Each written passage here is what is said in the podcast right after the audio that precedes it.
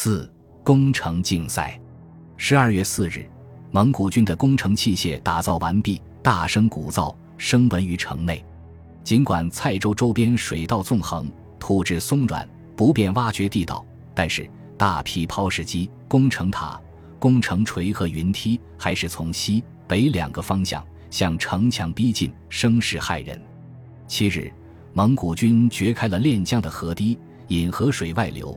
露出光秃秃的河床，蔡州从此失去了西面的最大屏障。九日，蒙古军将雾林塔胡土麾下的金军驱逐出了西墙外侧的蓝马墙。金史记载，这一天大元兵破外城。紧接着，蒙古军集中大量抛石机和攻城塔、锤，猛攻城墙西南角。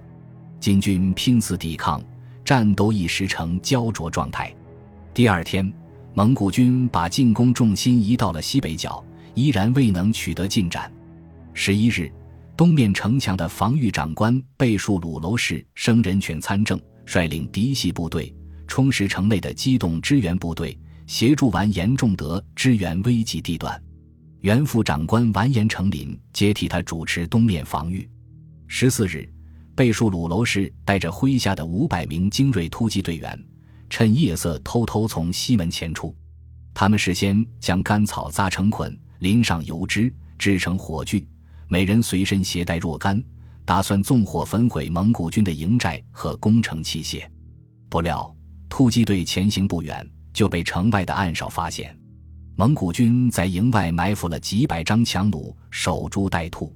娄氏等人刚点燃火把，还没来得及投掷，弩箭就铺天盖地而至。突击队员顿时死伤狼藉，其中一箭射入娄氏口中，多二尺，流血昏溃。他被手下抢救回城后，昏迷了一天一夜。这时候，投降的金军士兵向蒙古人告密：西门北侧的凤子楼内部结构脆弱，且危露棱角，是理想的炮轰目标。十六日，蒙古军全力进攻西面，炮兵部队集中大量抛石机。瞄准西门城楼，抛射出无数石块和引火物。果然，没过多久，凤子楼就在熊熊烈火中轰然倒塌。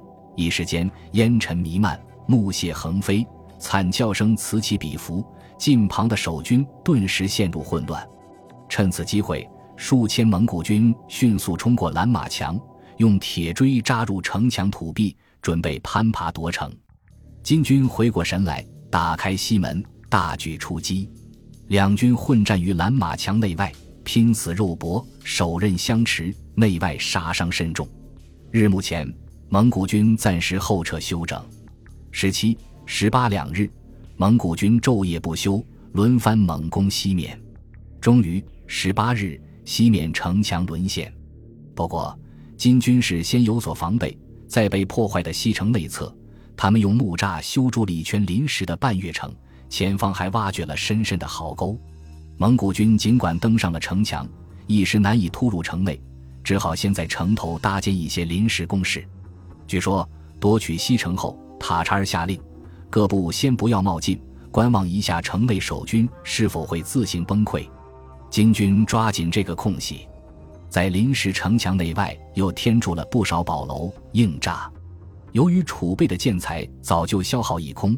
街边院内大大小小的树木也砍得干干净净，最后只好拆毁周边的民居。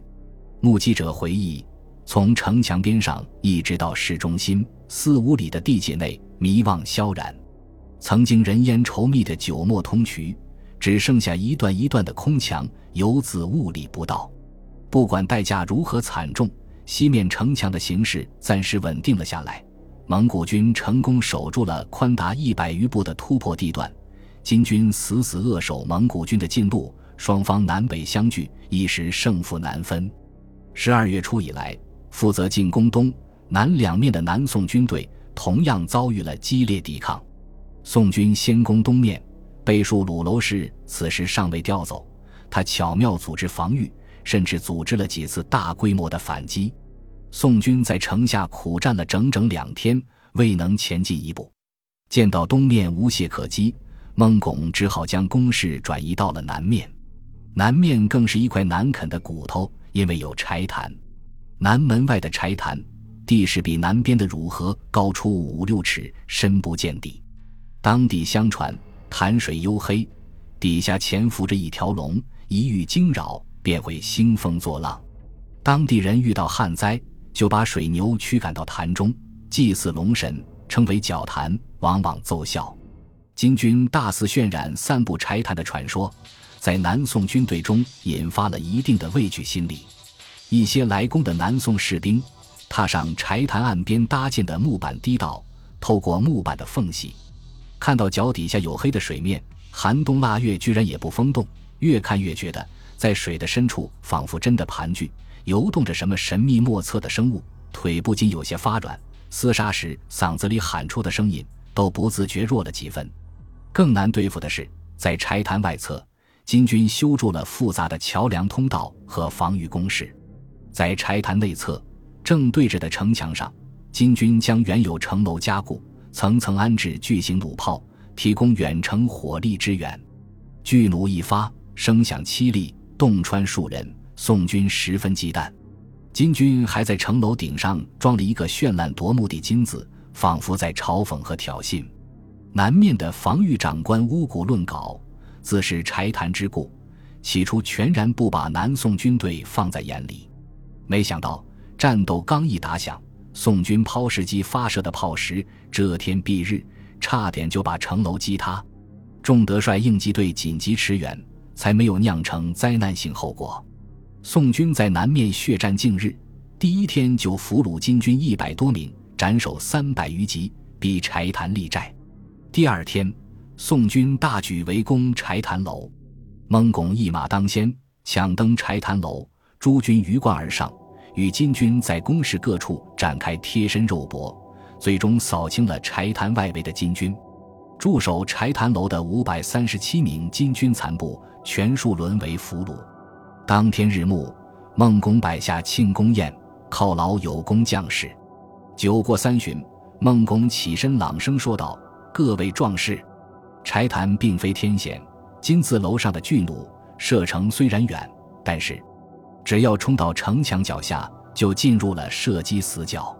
如今南面城墙唯一的掩护就是柴潭了。只要决堤排干潭水，很快就能率先夺城。下属提醒：金军修筑的柴潭大堤颇为坚固，一时半会难以掘开。孟拱说：“所谓坚固，那是两处敌手，两侧并非如此。我们就从两侧动手。”十二月七日。就在蒙古军掘开练江的几乎同时，宋军也掘开了柴潭，湍急的潭水奔流而出，汇入南面地势低洼的汝河河道。宋军一拥而上，投入事先准备好的大捆木柴和干草，越过柴潭，高喊着冲击南门。金军守军目睹转眼之间，柴潭水面迅速收缩，潭下也没有什么护国神龙，一时惊慌失措。此时。获悉盟军达成重大突破，塔察尔火速派遣名将张柔率领五十名拔都军前来支援。他们也穿过柴潭，抢登南面城墙。不料张柔还没攀登到一半，城头守军垂下铁钩，勾住了他身边的两名士兵，又勾住了张柔，拼命往城上拖拽。眼看盟友就要沦为俘虏，孟拱连忙率领亲兵赶来救援。柴潭下方地势低矮，孟拱等人纷纷拔出佩剑，向铁钩上方的绳索砍去，绳索应声而断。孟拱大着胆子，背对着城上火力，抱着张柔撤了回来。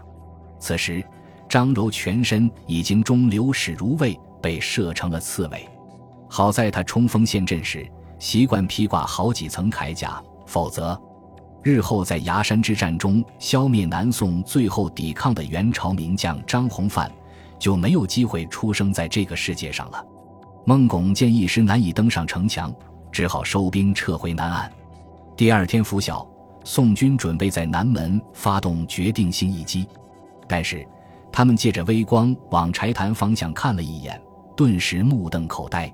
原来头天夜里，一场莫名其妙的冬雾。浓郁的伸手不见五指，忽然笼罩柴潭周边。一夜之间，潭水暴涨，本来干涸的只剩一洼积水的水面，居然再次扩大了许多。其实，复涨后的柴潭很难再给宋军造成太大的阻碍。但是，目睹这个奇迹，金军士气为之大振。金哀宗宣布，来年将举行盛大的典礼，祭祀潭底的神龙，并册封为护国灵英龙王。蔡州城能在联军的猛攻下坚守一个多月，显然不是光靠天助。城内所有能动员的人力都已经分配到四面城墙参加防守，敢逆一丁者，全家处斩，临人绞罪。在围城中，男丁都上了前线，身体健壮的妇女自古就要走上城头，负责后勤工作。墨子终称为丁女子。为了不让敌人察觉守军减员严重。蔡州城内的妇女统一身穿男子衣冠，运输弹药粮草。完颜仲德的妻子说：“形势危急，城破之日，妇人怎能置身事外？”他带头动员高级官员的家眷，单独组成一支军队，专门运送史实、照看伤病。围城期间，金哀宗多次亲自登上城头巡视防务，激励士气。出行途中遇到军民。他总是不厌其烦地反复叮嘱劝慰，后勤人员为守城将士熬制的肉汤，金哀宗亲自品尝，唯恐味道太淡。从城头抬下来的伤兵，他也下马仔细探问，甚至亲手给他们的窗口敷药。十二月十九日，西面城墙沦陷后的第二天，金哀宗将珍贵的御用器皿统统搬出来，分发给有功将士。二十四日。他见到逃生无望，又下旨杀掉御马五十匹，官马一百五十匹，将马肉送给城头的将士食用，补充体力。